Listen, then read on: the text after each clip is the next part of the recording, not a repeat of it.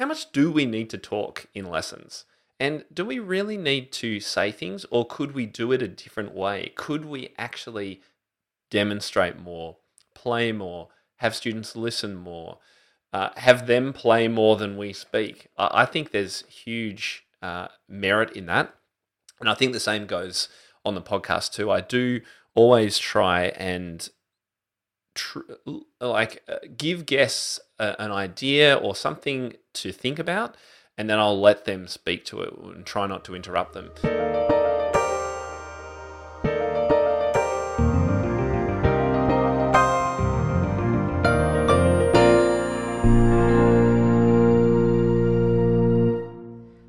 Hi, I'm Ben Capello, and welcome to All Keyed Up. Thanks so much for listening. Today I spoke with Tim Topham. Tim Topham is an internationally renowned music educator, piano teacher, writer, podcaster, presenter, and he is the founder and director of Top Music. Tim's passion is helping teachers maximize student engagement through creativity, technology, and innovation while building sustainable, thriving studios. He has more than 20 years' experience in education, having taught in the United Kingdom and around Australia in subjects as varied as music, outdoor education, PE, mathematics, and IT. Tim was consultant editor for the Australian Music Examination Board's Piano for Leisure series, four books released in 2017, which involved selecting and editing 108 new pieces for student examinations across Australia. His series was the first in Australia to feature creative practice ideas for improvising, exploring, and composing to help students and teachers feel more comfortable being creative in lessons. Tim's writing and training courses have been featured in American Music Teacher, The Piano Teacher, Californian Music Teacher, EPTA Piano Professional, and the Journal of the MTAC USA.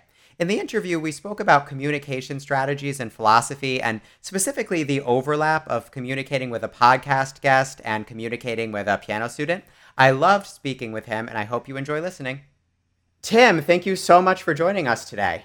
Ben, it's super cool to hang out with you, and I'm so uh, proud of you for starting your own podcast. It's really exciting.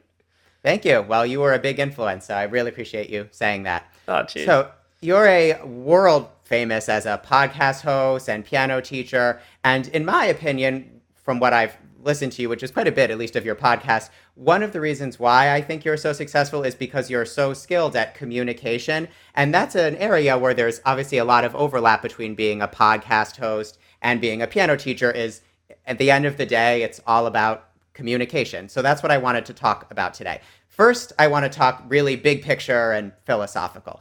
Um, I was thinking in my head about some possible areas of overlap between the two. And I guess at the end of the day, the big goal in both of those scenarios is to bring out the best of the other person. Um, whether it be a, a podcast guest who you want to come off really well and say things that your audience will appreciate, or a student in a lesson where you want them to enjoy the lessons and express themselves through music. You've interviewed a very wide range of guests on your show, and I assume you've taught a wide range of students. In these areas, do you see any overlap in your role in trying to create that type of environment where the other person's strengths are fully displayed? Yeah, it's it's an interesting connection, and I've never really thought about the connection between podcasting and interviewing and instructional lesson delivery. Okay, so you've you've you've made me you've started me thinking. Uh, I, I think I think there is some overlap. I think there's there's two things. Oh, well, one in particular that I've learned in, in in regard to your question about getting the most out of students and getting the most out of interviewees, and that's to stop talking as much okay. as possible. Okay. It's it's so easy. I don't know if you find this with your teaching as well, but we just talk and talk and talk, and it's so easy to do that. And I think I'm sure some of your listeners are going, "Yeah, that's me." Uh, I, I, fully admit to it. We had a really fun time. I, I went and spoke at um, Leila Viss's event in. Oh Colorado yeah, she's coming on the back. podcast um, next month. Ah, fantastic. Yeah. You'll have yeah. heaps of fun with her. Mm-hmm. But when I was over at her place, we thought we'd try a little experiment and we recorded a Facebook Live of me giving her a lesson without either of us speaking at all for about 15 minutes. So it was kind of demonstration, hand gestures, uh, a lot of listening, a lot of playing, and zero talking. It was the hardest thing I've ever done, and it was the same for her because she's she and I are big talkers. So, um, but it was it was it was interesting to kind of challenge ourselves to go to that extreme and say, well, how much do we need to talk in lessons? And do we really need to say things or could we do it a different way? Could we hmm. actually demonstrate more, play more, have students listen more, uh, have them play more than we speak. I, I think there's huge uh, merit in that. And I think the same goes on the podcast too. I do always try and tr- like uh, give guests a, an idea or something to think about, and then I'll let them speak to it and try not to interrupt them.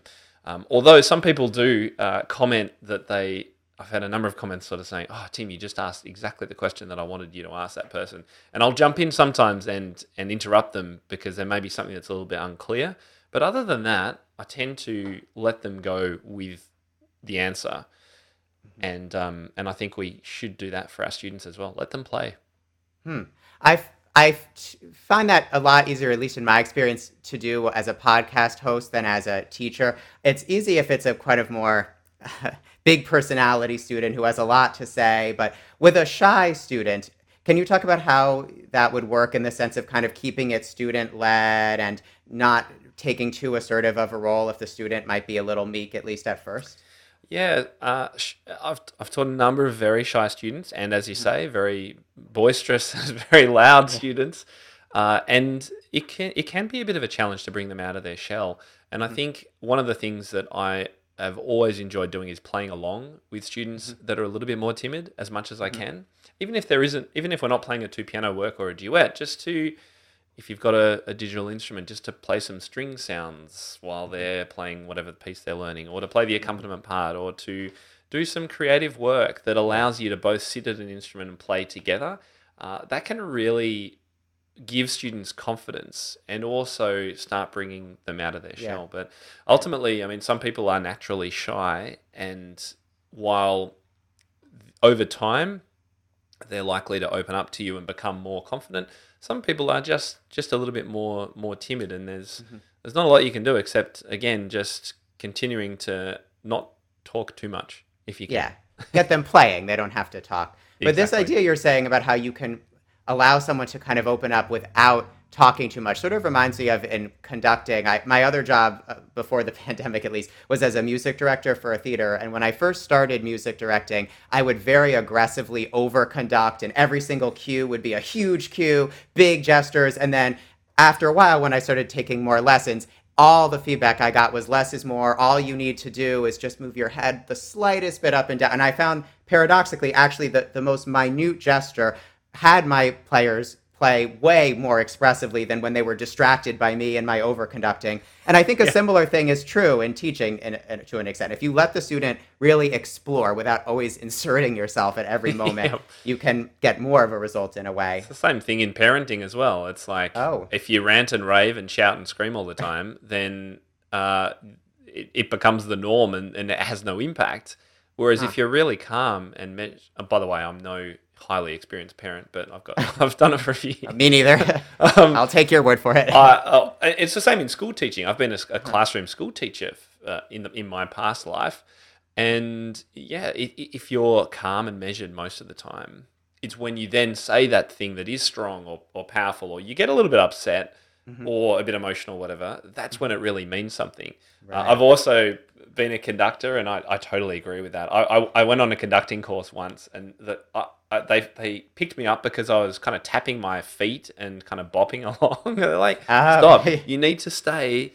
You need to stay calm." Yes, and, and, and just look. It's the smallest move of your right. baton is all that it needs. I don't know if you've seen the YouTube video where Leonard Bernstein is conducting Haydn with only his eyebrows. He drops no. the, the, whole thing. Yeah, and it, and the players played amazingly, and it shows you just the slightest nudge is in many cases all yeah. you need. Although those cynical people amongst us would say, well, maybe that's kind of means that we don't really need conductors. What are they really doing? well, but it's all about what the eyebrow movement was. But yes, I can see that argument yeah. too. Um, so, related to this idea of how much to center yourself, that sort of relates to whether that means you need to teach or interview from a neutral place. And so I wanted to talk about building a brand. So in both teaching and podcast interviewing, I've seen some people who kind of aim to be neutral. So in the um, interview world, there are those news hosts who are objective and don't really insert any of their political opinions. And then in the teaching world, there are teachers who say things like, I teach all styles, all levels, all ages, and they don't necessarily come with an agenda. Um, in your podcast, and you can correct me if you don't agree with this assessment of you, it seems like you do have a brand and you do come from an angle, which is that you want to go beyond the traditional historical approach to piano lessons and move it into something perhaps a little more creative, and multi style, with improvising. So I'm interested in if you see any overlap between this idea of when teaching a student or interviewing a guest, how important it is to kind of have a brand as opposed to being kind of neutral and up for anything. I think you've summed up what I believe quite well. So well done, Ben. You've been a listener for a while, which is great. Uh, I think it is important. I think in interviewing, you need to be somewhat impartial because mm-hmm if you strongly disagree with whatever the person's saying, you need to stay measured and calm about that and, and how you approach it. Uh, and that can be that can be a, a, challenging kind of thing to do. And I've also been challenged in some of my views. I remember I interviewed uh, Jon Schmidt from the Piano Guys. That was my first celeb. Oh wow, celebrity that's interview. a big name. That wow. was really okay. that was really good fun. Yeah. But I was getting I was, I was kind of talking to him about whether classical music's dying, just to put it simply. Uh, you know, are we all uh, uh, going to continue to go to tuxedo um, piano performances and things like that in the future, or mm-hmm. is is there a change required, and, and what and what's the point basically? And I was kind of throwing like I love classical music. Don't get me wrong. I, when I have an opportunity to pray, play and not pray, play and practice, uh, I, I, I'm working on Chopin and mu- music, romantic music that I love. So I love classical music. I'm just not sure about its ongoing viability hmm. in the concert area. And so I, I, br- I, brought this up to him, and I thought he'd be all like, "Yeah, it's all it's all pop, man. It's yeah, classical music's dying or something." But he was actually completely opposite, and he really he caught me off guard, uh, and made me go. Made, and, and I and I said, I think um, something like, "Oh, you've really made me rethink this," um, and we went on and continued the conversation. So I was kind of accepting that, yeah, my guest had had made me change my opinion on that. So I, I think coming at whatever teaching you do, the studio that you run, uh, the interactions you have, particularly on on a podcast, you it's good to have some kind of angle to come okay. from, because ultimately, if you think about the kinds of people you like listening to or following in the world, they're probably people that have a particular um, angle or direction mm-hmm. that you either like or you can uh, accept is different or whatever it is. It's people, if you listen to some interviews, that are just kind of, they're almost like a, a dictionary. They're, they're just kind of getting the facts. Yeah. And not providing any of their own right. viewpoint to it, I find it a little bit boring, a little oh, bit yeah. dull. Mm-hmm. and I want to be challenged when I listen to things. And the most feedback uh, I get, and, and you will get as you as you continue, are probably on those episodes that challenge people's thinking. Yeah. And some people will disagree, some people will agree, uh, and that's a good thing because you've made people think. I want to make people think about right. what I'm talking about. They may not agree, but if I've got them to go, hmm, maybe that, I wonder if that is, I'm going to think right. about that a bit more. That's a good thing. Have you ever had a similar experience like that happen in your teaching? Like you said that Jon Schmidt made you rethink some of your approach and to podcast interviews. Have you had a similar thing happen with students in your piano studio? Uh, I think the most obvious example of that is when I started creating courses for teachers and I did my first Piano Flicks course, which was all about teaching pop. Everyone thought that I was the pop person and I hated everything to do with classical music and everything, which was not quite right. And that I didn't teach technique or scales. and That was not right either. Uh, but I kind of ended up in this this pop music box, which I've been expanding over time, which is which. But that's okay because I needed to start somewhere.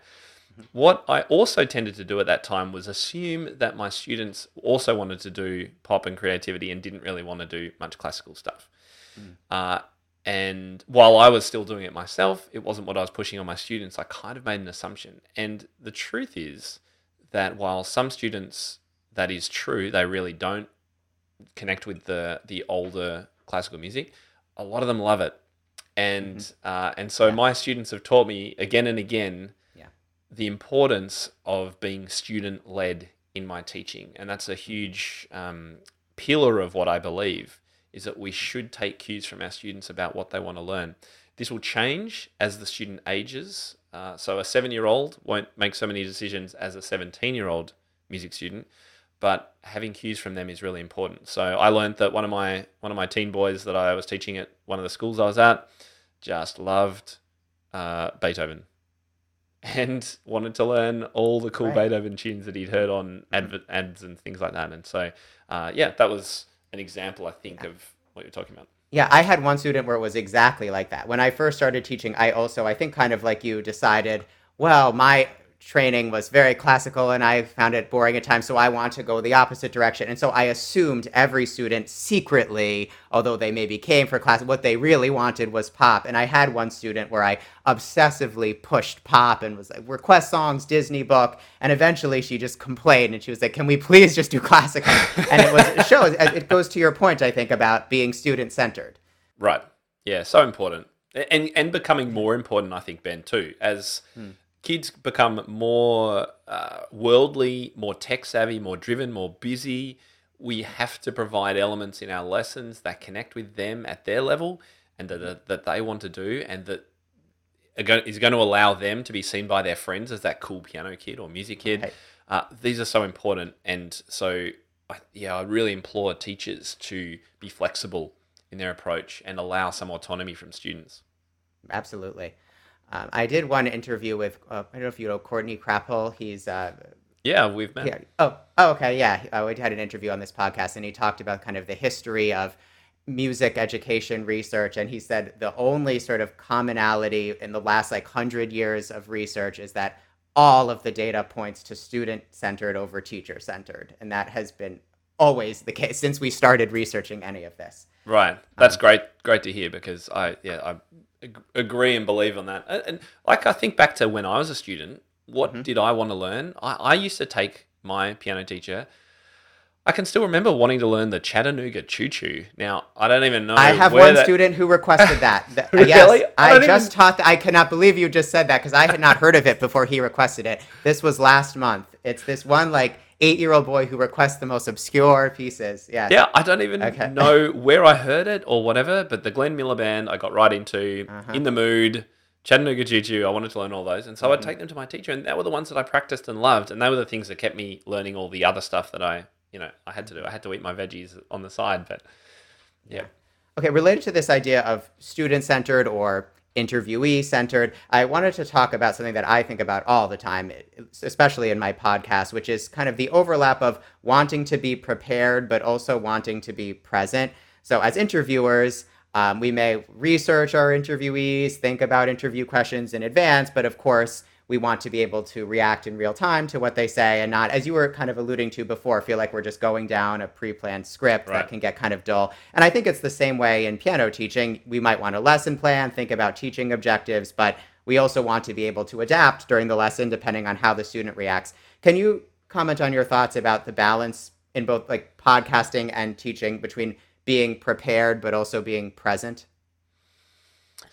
Great question. Um, I uh, so preparation super important, mm-hmm. but I'm never afraid to throw out that lesson plan, mm-hmm. depending on well, any multitude of factors, like mm-hmm. what mood the kid is in when they come to the lesson. Yeah. Have they had a really bad day? Do they need a different mm-hmm. approach? Are they really embarrassed that they didn't do any practice? Can we do something different for them?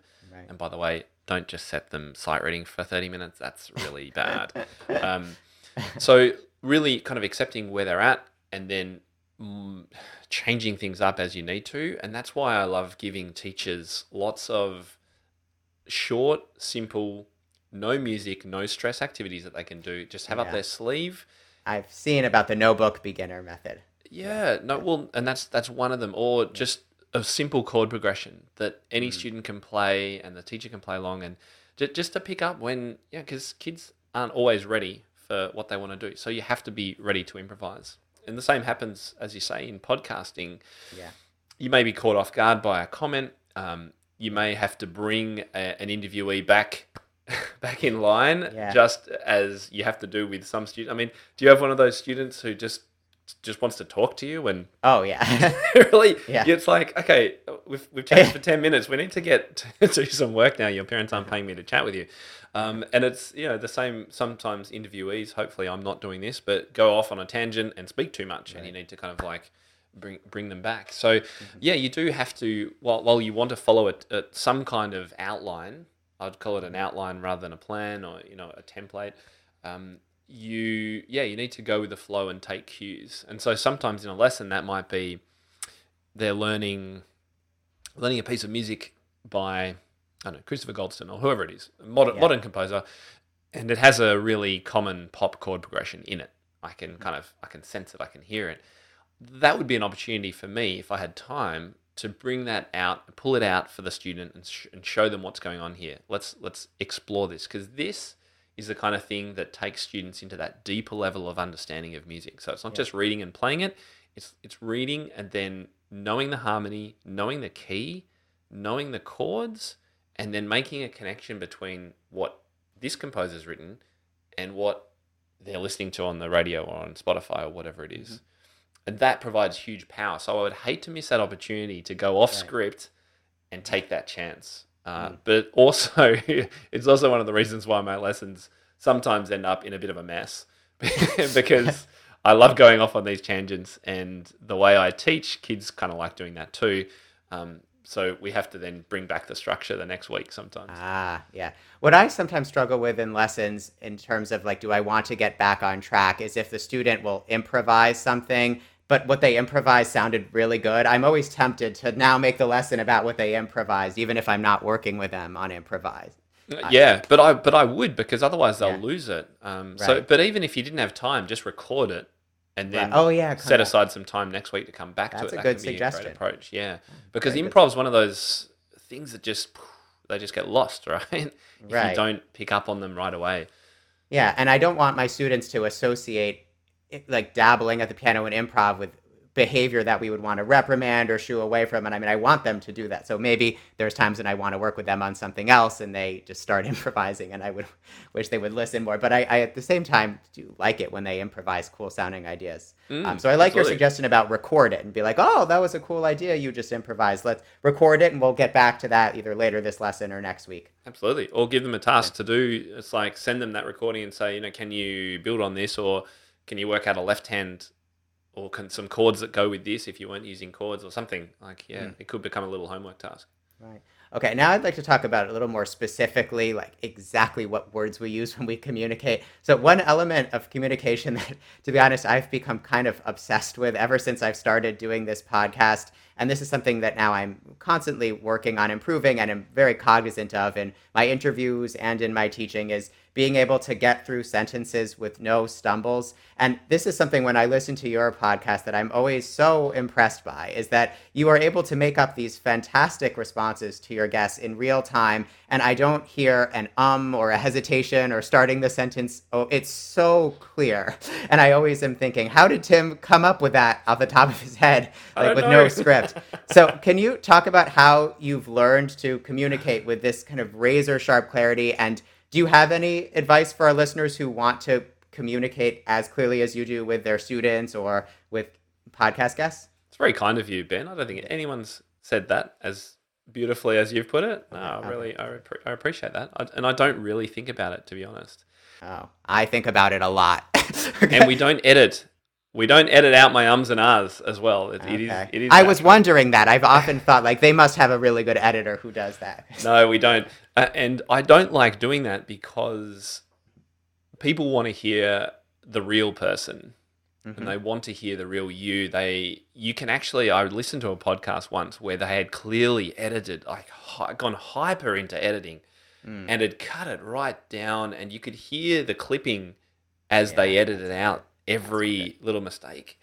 I take the same approach when I record videos. I do a lot of YouTube, weekly mm-hmm. YouTube videos. I do a lot of videos to teach teachers about new products or a new idea that I have. And a lot of them are full of faults and mistakes, and the cat will cry or walk over the piano, or I'll drop something, or mm-hmm.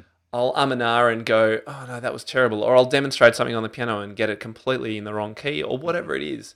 And I don't edit those things out. Uh, thankfully, I'm not a perfectionist. I know that is, um, uh, it's truly a deep issue for, for a lot of people. It's not, I used to think I was a perfectionist because I like things looking neat, but I now know true perfectionism in other people and it can be actually quite crippling. So I really encourage people to remember that done is good enough and done is better than perfect when you are trying to get right. things out there. Uh, and in regard to not trying to do too many ums and ahs, uh, it, it I think it just comes with practice. Mm-hmm. I've also spoken a lot on stage and I've done a lot of video work. Mm-hmm. So the blog started back in 2010 and my YouTube channel started about then, if not a little bit before.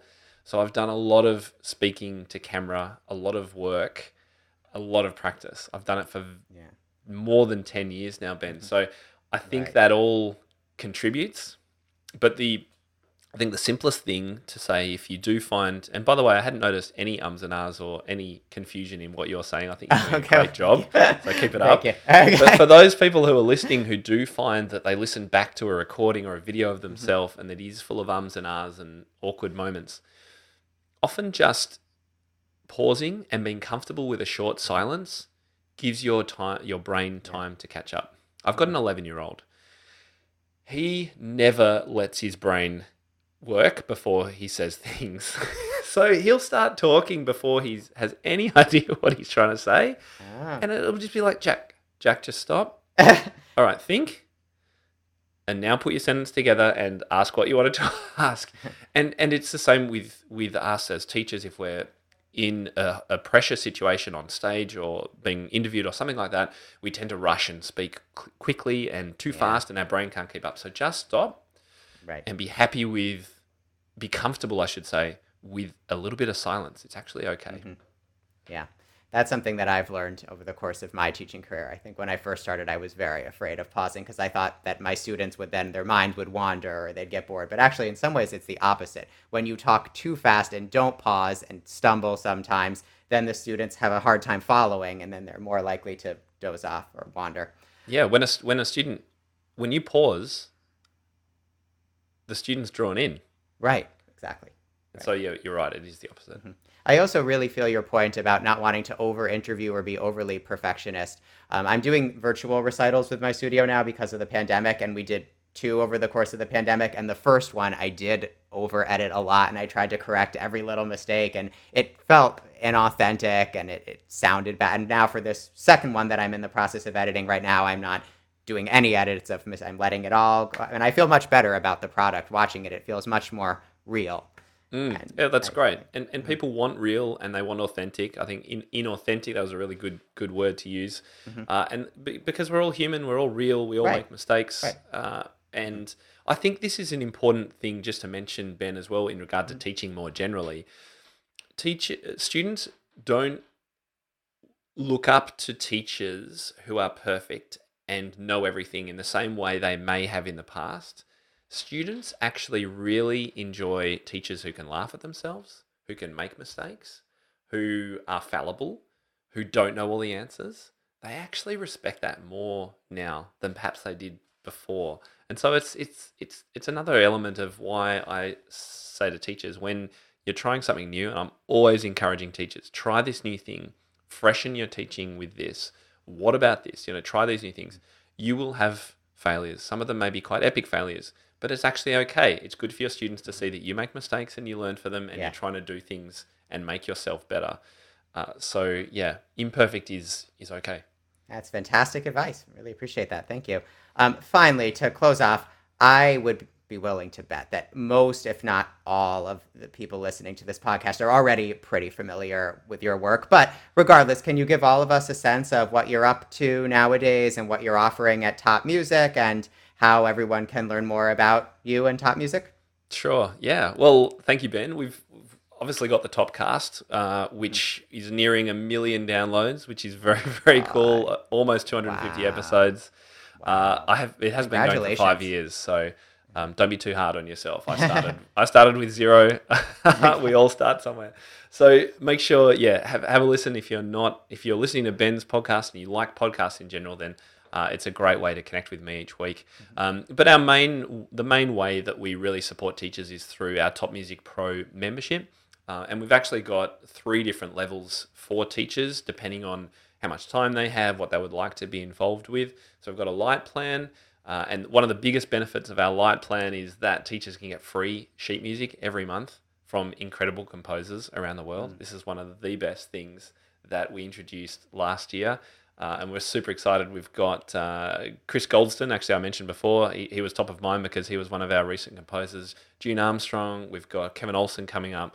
Fantastic op- opportunity um, to get involved with our light membership. And we've got our studio membership, which is all our courses and things. So we love teaching teachers and holding their hands while they, as you said right at the beginning, mm-hmm. try to teach a little bit more creatively um, and also support them in their business. Because I don't know about you, Ben, but a lot of teachers, well, either one, they don't have any university level training anyway, or if they did go to university, they didn't really get much business and marketing yeah. advice. Yeah. So that's what we really help teachers with. Yeah. Um, and we do have a top level which is more about helping teachers build online businesses and passive income streams, which I'm really excited by. Yeah, I really enjoyed. Uh, this is not your most recent episode. I think it's the second most recent episode, and I apologize that her name escapes me off the top of my head. I think it was Kara, who is a top cast member, and the interview was all about how it's helped her in her own studio. And I really enjoyed seeing you interview just not using this a disparaging way, but a regular teacher who I right. felt like I could relate to, and about all the benefits she got from a TopMusic membership. So yeah, those member spotlights we really enjoy doing because, as you say, it connects with people. It's like, oh, I'm just like Kara. So yeah, that's how I felt listening to the episode. Yeah. So, oh, that's great to hear great. that, Ben. Uh-huh. Thank you. Well, Tim, again, I really, really appreciate you coming on. I mean, in some ways, you're not too fond, but kind of a dream guest. So I'm really thrilled that oh, you decided you. to come over today and Really appreciate the work you do. Thanks for coming oh, on the podcast. Absolute pleasure. Look forward to when the borders open. Hopefully, we can uh, meet at a conference at some stage, Ben. It'd be lovely to catch up with you face to face. I would, I would love that too. Uh, and thanks to all of you for listening to All Keyed Up. I'll see you next time.